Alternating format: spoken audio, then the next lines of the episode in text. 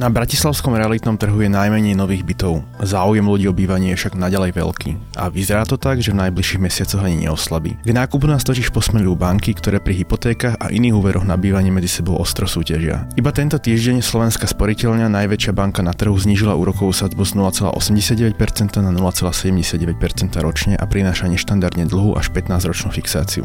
Čo táto súťaž medzi bankami znamená Petr s realitami a developerov? Môže sa nedostatok nových bytov v Bratislave aj mesto a magistrát magistrát, kedy sa pustia do výstavby a prevádzky nájomných bytov súkromní investori a ako si vlastne oni predstavujú nájomné bývanie. O týchto a ďalších otázkach o developmente sa budem rozprávať s Janom Krnáčom, výkonným riaditeľom developerskej spoločnosti Kresko Real Estate. Ja som Adam Valček a počúvate špeciálne vydanie podcastu Dobré ráno.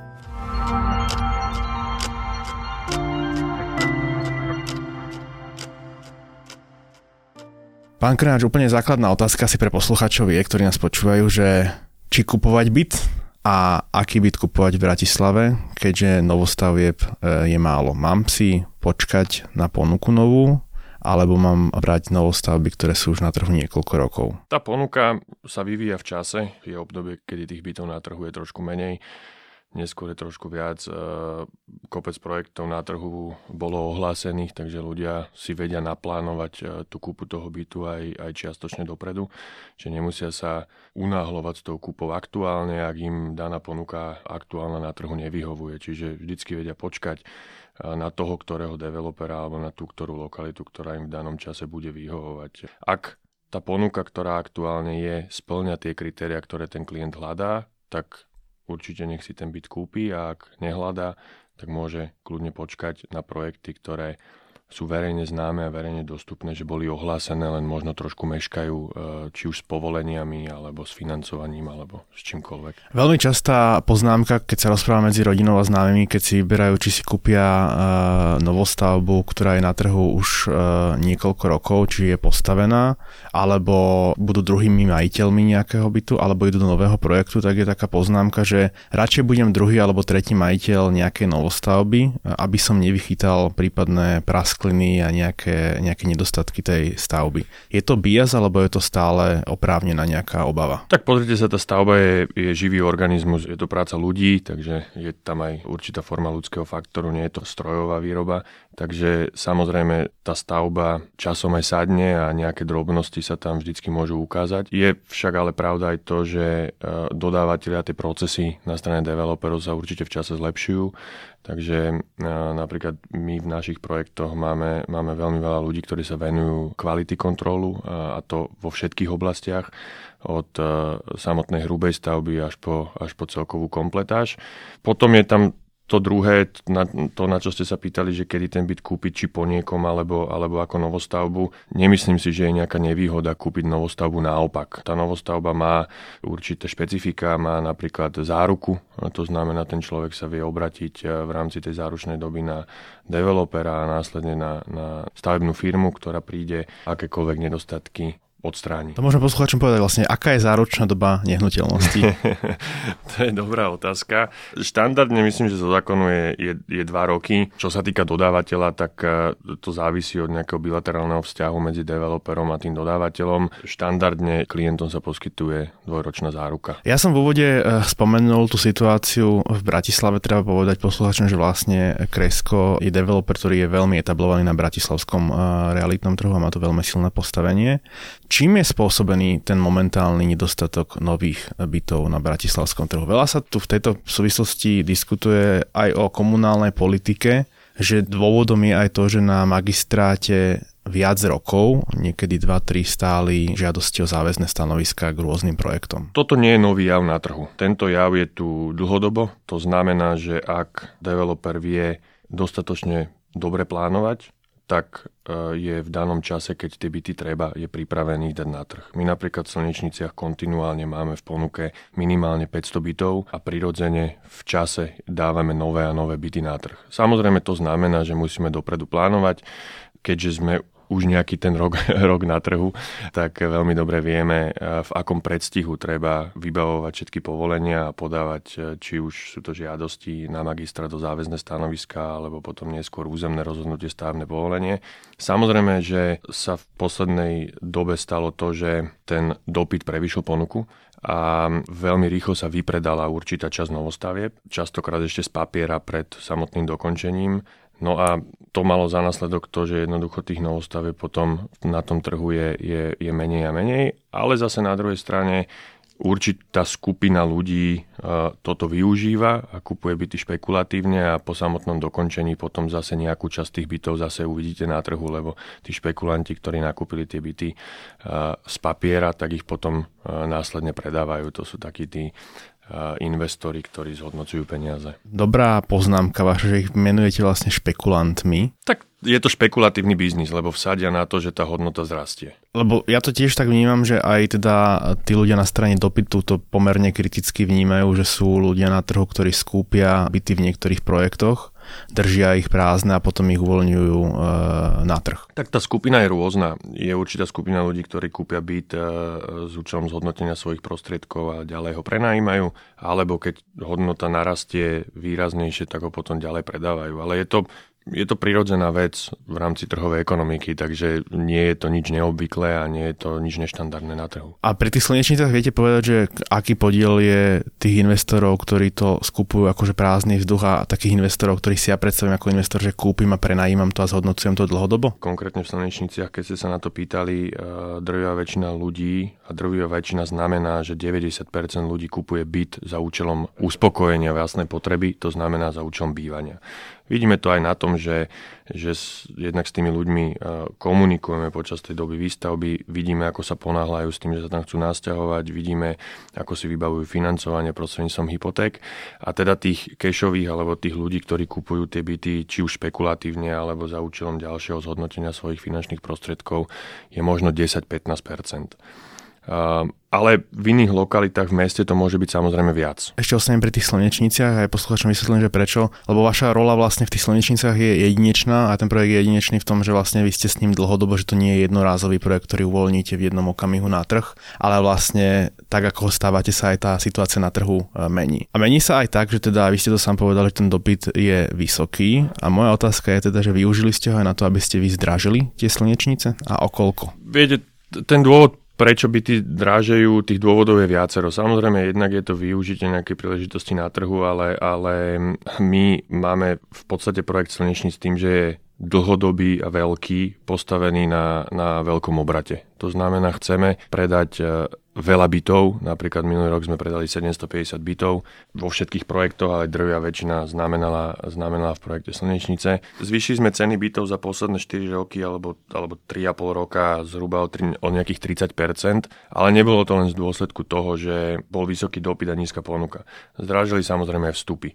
Cena práce e, zdrážila, cena stavebných materiálov zdrážila, napríklad ceny v stavebníctve sa pohli o 40% za posledné 4 roky. A to nie je len cena stavebných materiálov, ale napríklad cena architektov, marketingu, všetkých vstupov, ktoré vstupujú do toho developerského balíčka, tak zdrážila a prirodzene sa to muselo prejaviť e, aj v tej, aj v tej cene bytu. Počul som už také názory medzi developermi v Bratislave, že veľký vplyv na tých 40% má aj bratislavský obchvat a to, že koncesionár vykúpil stavebné kapacity na trhu.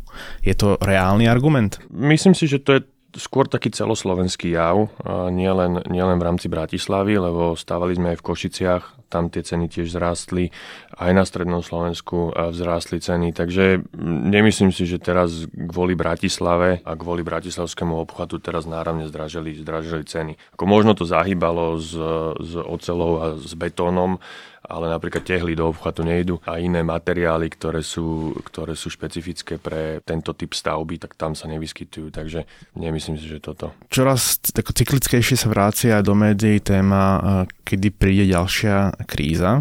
Kresko má za sebou taký zaujímavý projekt, alebo príbeh toho projektu, a to sú tri veže. Ten projekt ste uvoľnili na trh v čase, keď bol pík dopytu a vlastne dopredávali ste ho v tých najhorších možných rokoch po krízových. Keď tú situáciu porovnávate, že čo ste zažívali vtedy, aké e, signály ste dostávali z trhu pri predaji troch veží. Čo zažívate dneska? Ako tu si treba povedať, e, tie prejavy na tom realitnom trhu môže človek vnímať ako podobné. Ale ide o ten dôsledok. Dôsledky finančnej krízy, alebo teda už, už ten samotný názov tej finančnej krízy hovorí, že, že o čom tá kríza asi bola. To znamená, bola to finančná kríza a nejaká dôvera vo finančný trh. Bolo to o tom, ako banky boli pripravené na takéto niečo, ako krajiny boli pripravené z, sa, sa s týmto vysporiadať. Dneska by sme mohli možno hovoriť o nejakom prírodzenom ekonomickom cykle, kedy prichádza nejaké možno ochladenie na trhu, spomalenie rastu. Veľmi treba byť ostražitý a sledovať, e, ako dopadne napríklad Brexit, čo môže znamenať ešte väčšie ochladenie, čo budú znamenať obchodné vojny medzi krajinami a aké toto bude mať dôsledky práve na to správanie ľudí a na to, akú budú mať potrebu míňať peniaze na bývanie. Tým, že je to bývanie pri realitách ide o veľkú investíciu, tak v podstate ten developer alebo tie reality sú v zásade prvé na rane. Hej. To znamená, ten človek vychádzame z toho, že tú základnú potrebu uspokojenú má, to znamená niekde dneska býva. Ide o to, či si tú potrebu vylepší alebo si ju nevylepší. A keď sa ekonomike darí a mzdy rastú a dostupnosť hypoték je dobrá, tak samozrejme ten človek je odvážnejší a kupuje. Keď je tam nejaká turbulencia na tom trhu alebo spomalenie rastu, tak je opatrnejší. Čiže dneska hovoriť o tom, že sme v nejakej finančnej kríze alebo v nejakej kríze, to by som určite netvrdil ten prirodzený ekonomický cyklus, ktorý, ktorý momentálne nastáva, ide o to, či bude alebo nebude a čím bude umocnený. Čiže ale pochopil som správne tú vašu úvodnú poznámku, že nejaké signály z trhu sú no ochladení. A, no a potom samozrejme ide o ten prejav na, na tom samotnom trhu. To znamená, či e, sa tí ľudia rozhodujú, ako sa rozhodujú, či sa rozhodujú rýchlejšie alebo pomalšie. A potom samozrejme druhá vec je, že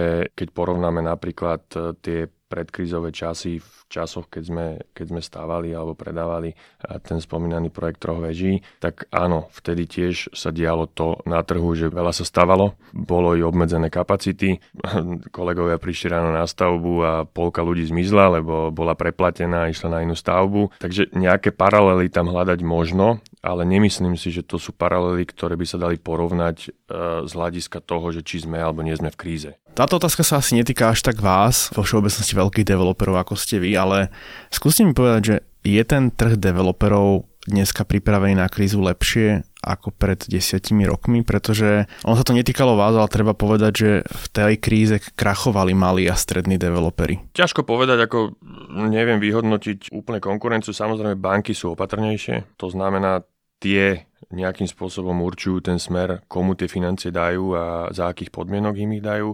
My sme boli opatrní aj v krízových, aj v predkrízových časoch a sme opatrní aj teraz. To znamená, snažíme sa fázovať logicky a rozumne naše projekty. Púšťame ich na trh v nejakých, v nejakých balíkoch. Za nás hovorím, že sme ostražití, pozeráme sa, čo sa deje na trhu a, a nemyslím si, že by nás nejaká turbulencia položila. Čiže za vás to v zásade znamená to, že ak by ste pocitili nejaké intenzívnejšie e, signály, tak jednoducho neuvoľníte ďalší balík bytov na, na trh. Asi tak. Vaša firma je známa aj tým, že sa pohrávate s myšlienkou nájomného bývania. Teraz vaša konkurencia, myslím, že sa volá Lukron, ak sa nemýlim, prišla tiež s takýmto projektom, ale teda musím skepticky povedať ako divák, že vlastne všetci o tom hovoria, ale nikto zo súkromníkov zatiaľ žiadne reálne nájomné bývanie nerealizoval ten náš projekt v Slnečniciach má ako veľmi silné predpoklady na to, aby, aby mal aj diverzifikáciu produktu. A to nie len cenovú, kvalitatívnu alebo nejakú užívateľskú, ale, ale aj takú, že či si byt kúpim alebo si ho prenajmem. Ja som to hovoril už viackrát, že my chceme byť prví, ktorí s tým prídu, lebo máme na to najväčšie predpoklady z hľadiska diverzifikácie produktu. Otázka je, akým spôsobom sa takéto niečo dá realizovať tá téma nájomného bývania, my sa tým zaoberáme už dlhšiu dobu. Skúmali sme to z rôznych hľadísk. Ten základný predpoklad k tomu je, že je to bežný jav v západnej Európe alebo vo svete, že ľudia nepotrebujú a nemajú tú potrebu kupovať nehnuteľnosť alebo si ju nevedia dovoliť, tak hľadajú inú formu. A tá iná forma je samozrejme prirodzene nájomný segment alebo družstevný segment alebo akákoľvek obdoba toho nájomného segmentu tam je. U nás v tých 90. rokoch a v 2000 roku ako ľudia aj tým, že boli dostupné hypotéky, tým, že sa pomerne ľahko vedeli ľudia dostať k, k kúpe nehnuteľnosti, tak sa uberali touto cestou, lebo to bola taká prirodzená cesta, zároveň možno dostať štepené od svojich rodičov, že, že, že treba vec vlastniť, lebo, lebo v komunizme bolo všetko verejné. Dneska, dneska má tu možnosť, že môže konečne, konečne kus tej nehnuteľnosti vlastniť, ale toto sa mení. Menia sa aj tie návyky e, jednotlivcov, ľudia chcú žiť flexibilnejšie, nechcú sa viazať na dlhé, dlhé roky k nejakej nehnuteľnosti. To znamená, často sa mení charakter toho, že jednoducho ľudia cestujú, chcú žiť možno v zahraničí, nepotrebujú sa viazať na, na dlhé, dlhé obdobie k danej nehnuteľnosti. A zároveň sa im môže zmeniť životná situácia. Dneska si môžu dovoliť jednoizbový byt, neskôr si môžu dovoliť dvojizbový, potom trojizbový, budú mať rodinu, deti a tak ďalej. Takže je to prirodzené, že, že, že nie je tam tá potreba. Druhá vec je, samozrejme tá, že akým spôsobom ísť na to a akým spôsobom postaviť takú nehnuteľnosť alebo taký dom, ktorý by bol nájomný. U nás v podstate toto súplujú individuálni investori, ktorí využívajú a zhodnocujú svoje peniaze tým, že kúpia nehnuteľnosť, ďalej ju prenajímajú ale niektorí na to používajú vlastné zdroje, niektorí si na to zoberú hypotéku a dlhé peniaze a takýmto spôsobom si zhodnocujú svoje úspory. Na to, aby to mohol robiť developer, tak samozrejme potrebuje k tomu nejakú financujúcu banku. A tam trošku naražame na ten problém, lebo keď idete stavať nejaký iný typ nehnuteľnosti, či už je to kancelárska budova, alebo nejaký shopping, alebo nejaká logistika, tak banky od vás vyžadujú nejakú formu predprenájmu. Čiže dajú vám podmienky, že môžete ísť stávať, ale kým kopnete do zeme alebo preinvestujete určitú sumu peňazí, tak, tak potrebujú mať zabezpečené to, že budete mať taký a taký predprenájom. Pri tom rezidenčnom segmente eh, žiaľ je potrebné tú budovu postaviť, zariadiť celú, kompletne a potom sa ju snažiť prenajímať. Čiže to sú také dve paralely. No a tam narážame na to, že akým spôsobom sa vieme dostať k takýmto peniazom. Zároveň tie peniaze musia byť dlhé, to znamená na niekoľko, možno až 10 ročí, hej, čo banky neradi financujú. A potom je ten dôsledok toho, že možno tie banky by do toho aj išli, ale potom sú také veci, že no tak ako mi zabezpečíte to, že ten človek bude platiť to nájomné? Aká je vymožiteľnosť práva u nás? Ako viete s tým človekom naložiť, keď vám je dlžný, ja neviem, 1000 eur za nájom alebo 2000 eur za nájom? Musíte na to zazvoniť právnikov, čo stojí náklady a tak ďalej a tak ďalej. A potom realitnú kanceláriu, ktorá to zase na novo obsadí, potom ten byt na novo vymalujete a tak ďalej. Čiže to sú také nejaké bariéry toho prirodzeného vstupu, ktoré ale samozrejme riešime. Ďalšia vec je napríklad DPH. Prednedávnom prišiel nový zákon o DPH, kde vlastne musíte prenajímať byt bez DPH, čiže keď tú stavbu postavíte, musíte doplatiť štátu celú DPH. Neviete si to rozložiť v čase, tak ako tie dlhé peniaze na 20-30 rokov, že by ste tu štátu tú DPH v tom nájomnom postupne vysplácali. Takže tých vecí je viacero. My sa tým samozrejme intenzívne zaoberáme, veríme, že sa to zmení a že aj to nájomné v čase trochu porastie, aby sa tie nožnice zavreli a aby bol ten priestor na to, aby sa to nájomné bývanie u nás vedelo vyriešiť. Pri e, nájomnom bývaní aj ja, a možno to mám zle vžité, ale aj veľa poslucháčov asi bude myslieť, že nájomné bývanie je synonymum nejakého sociálneho opatrenia. Je to skôr ako keby e, zachovala myšlienka, že nájomné bývanie prevádzkovali zvyčajne e, mesta a obce ako nejaký mm. sociálny prvok. Vy počítate v tých svojich biznis modeloch s tým, že teda mesto by napríklad vložilo pozemok do vášho projektu a vy ho budete operovať, alebo štát by ustúpil a pripravil nejaký seriózny zákon o, o nájomným bývaní, ktoré by napríklad riešil DPH? Doteraz som hovoril o tom, že ako by to mohlo prirodzene na trhu e, vyzerať, že teda bežný človek by mal možnosť e, si, si takúto nehnuteľnosť prenajať potreby mesta, že mesto potrebuje dať nájomné bývanie, či už bytom, ktoré boli zreštituované a sú tam dlhodobé nájmy, alebo, alebo svojim zamestnancom, alebo niekomu inému, tak to je potreba samotného mesta, ktorú teda si musí to mesto nejakým spôsobom zabezpečiť. Tiež je tam viacero možností, ako to mesto si to vie zabezpečiť, či už samostatne, alebo osloví na to nejakého developera, že tak postav mi byty, alebo, alebo kúpim od teba tie byty.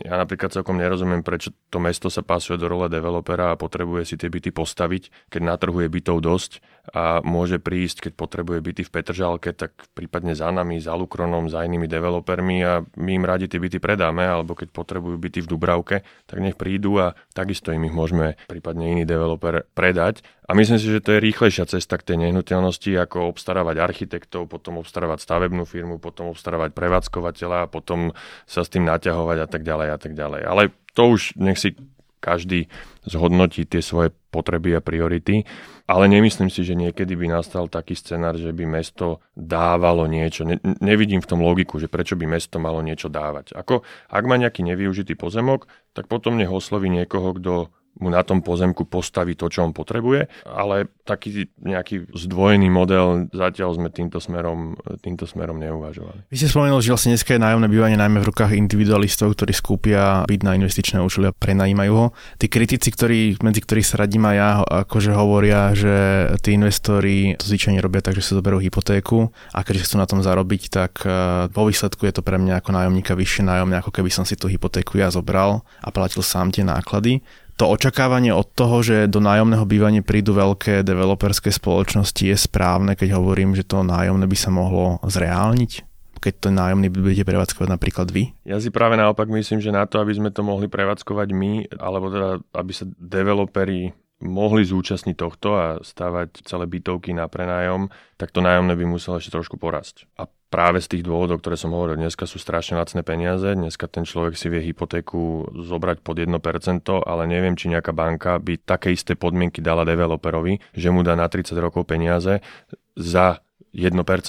Čiže to sú práve tie bariéry a preto je to suplované tými individuálnymi uh, investormi, lebo to je pre neho výhodnejšie. Ale ako je to aj o tom, že samozrejme ľudia sa uberajú k tomu, že si tú nehnuteľnosť kúpia, ale ako náhle sa aj tam tie nožnice trošku zavrú, typ opatrenia Národnej banky, kde teda je ťažšie získať tú hypotéku, to zase bude mať za dôsledok to, že možno ľudia budú voliť práve ten nájomný segment a keď bude väčší dopyt po nájomnom segmente, tak logicky bude rásť cena toho nájmu. Mala by byť podľa vás drahšia hypotéka alebo nájomné bývanie? Je to individuálne. Každý má svoje, e, viete, ako buď si auto kúpite alebo si ho lízujete. Každý má inú potrebu a tá potreba toho individuálneho človeka by mala byť na tom trhu uspokojená. Takže ťažko to nejak súdiť, že, že čo je lepšie, čo horšie. Uvidíme, čo nastane na trhu, keď náhodou príde k tomu, že tie úrokové sázby budú rásť, dostupnosť hypoték bude ťažšia to si myslím, že je práve tá príprava na to nájomné bývanie a preto sa tým výrazne zaoberáme, lebo myslíme si, že k tomuto môže prísť. Posledná otázka k nájomnému bývaniu. Z pohľadu súkromného developera sa ako pri nájomnom bývaní pozeráte na sociálne preferencie, čiže preferovať pri nájomnom bývaní učiteľov, lekárov alebo nedostatkové profesie iné. Toto je podľa mňa úloha štátu alebo samozprávy, ktorá by takýmto spôsobom mala suplovať e, to, čo si ten individuálny človek nevie alebo tie sociálne slabšie skupiny nevedia, nevedia zabezpečiť a tam tiež asi sú rôzne formy. Hej. On môže dostať nejakú dotáciu na to bývanie, alebo mu, alebo mu to mesto, alebo ten štát zabezpečiť ten byt. Ťažko povedať, čo je lepšie, hej, alebo čo je jednoduchšie. Či mu dať nejaký príspevok na bývanie, alebo mu rovno ten byt obstarať, potom ho vlastniť, má s tým starosti a tak ďalej a tak ďalej. O situácii na trhu s realitami najmä v Bratislave, o signáloch budúcej krízy a budúcnosti nájomného bývania som sa rozprával s Janom Krnáčom, výkonným riaditeľom developerskej spoločnosti Kresko Real Estate.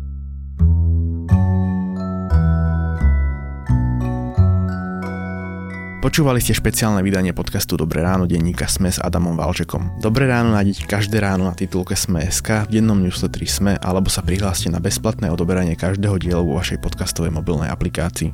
Dobré ráno si môžete každé ráno vypočuť vo vysielaní Trnavského rádia, nájdete ho aj na streamovacích službách Spotify, Apple Podcasty, Google Podcasty alebo vašich domácich hlasových asistentoch. Ak sa vám podcast páči, môžete ho ohodnotiť. Ak nám chcete poslať pripomienku, môžete sa pridať do podcastového klubu denníka Sme na Facebooku alebo nám napísať e-mail na adresu dobreránozavinačsme.sk. To je na dnes všetko, ďakujem, že nás počúvate.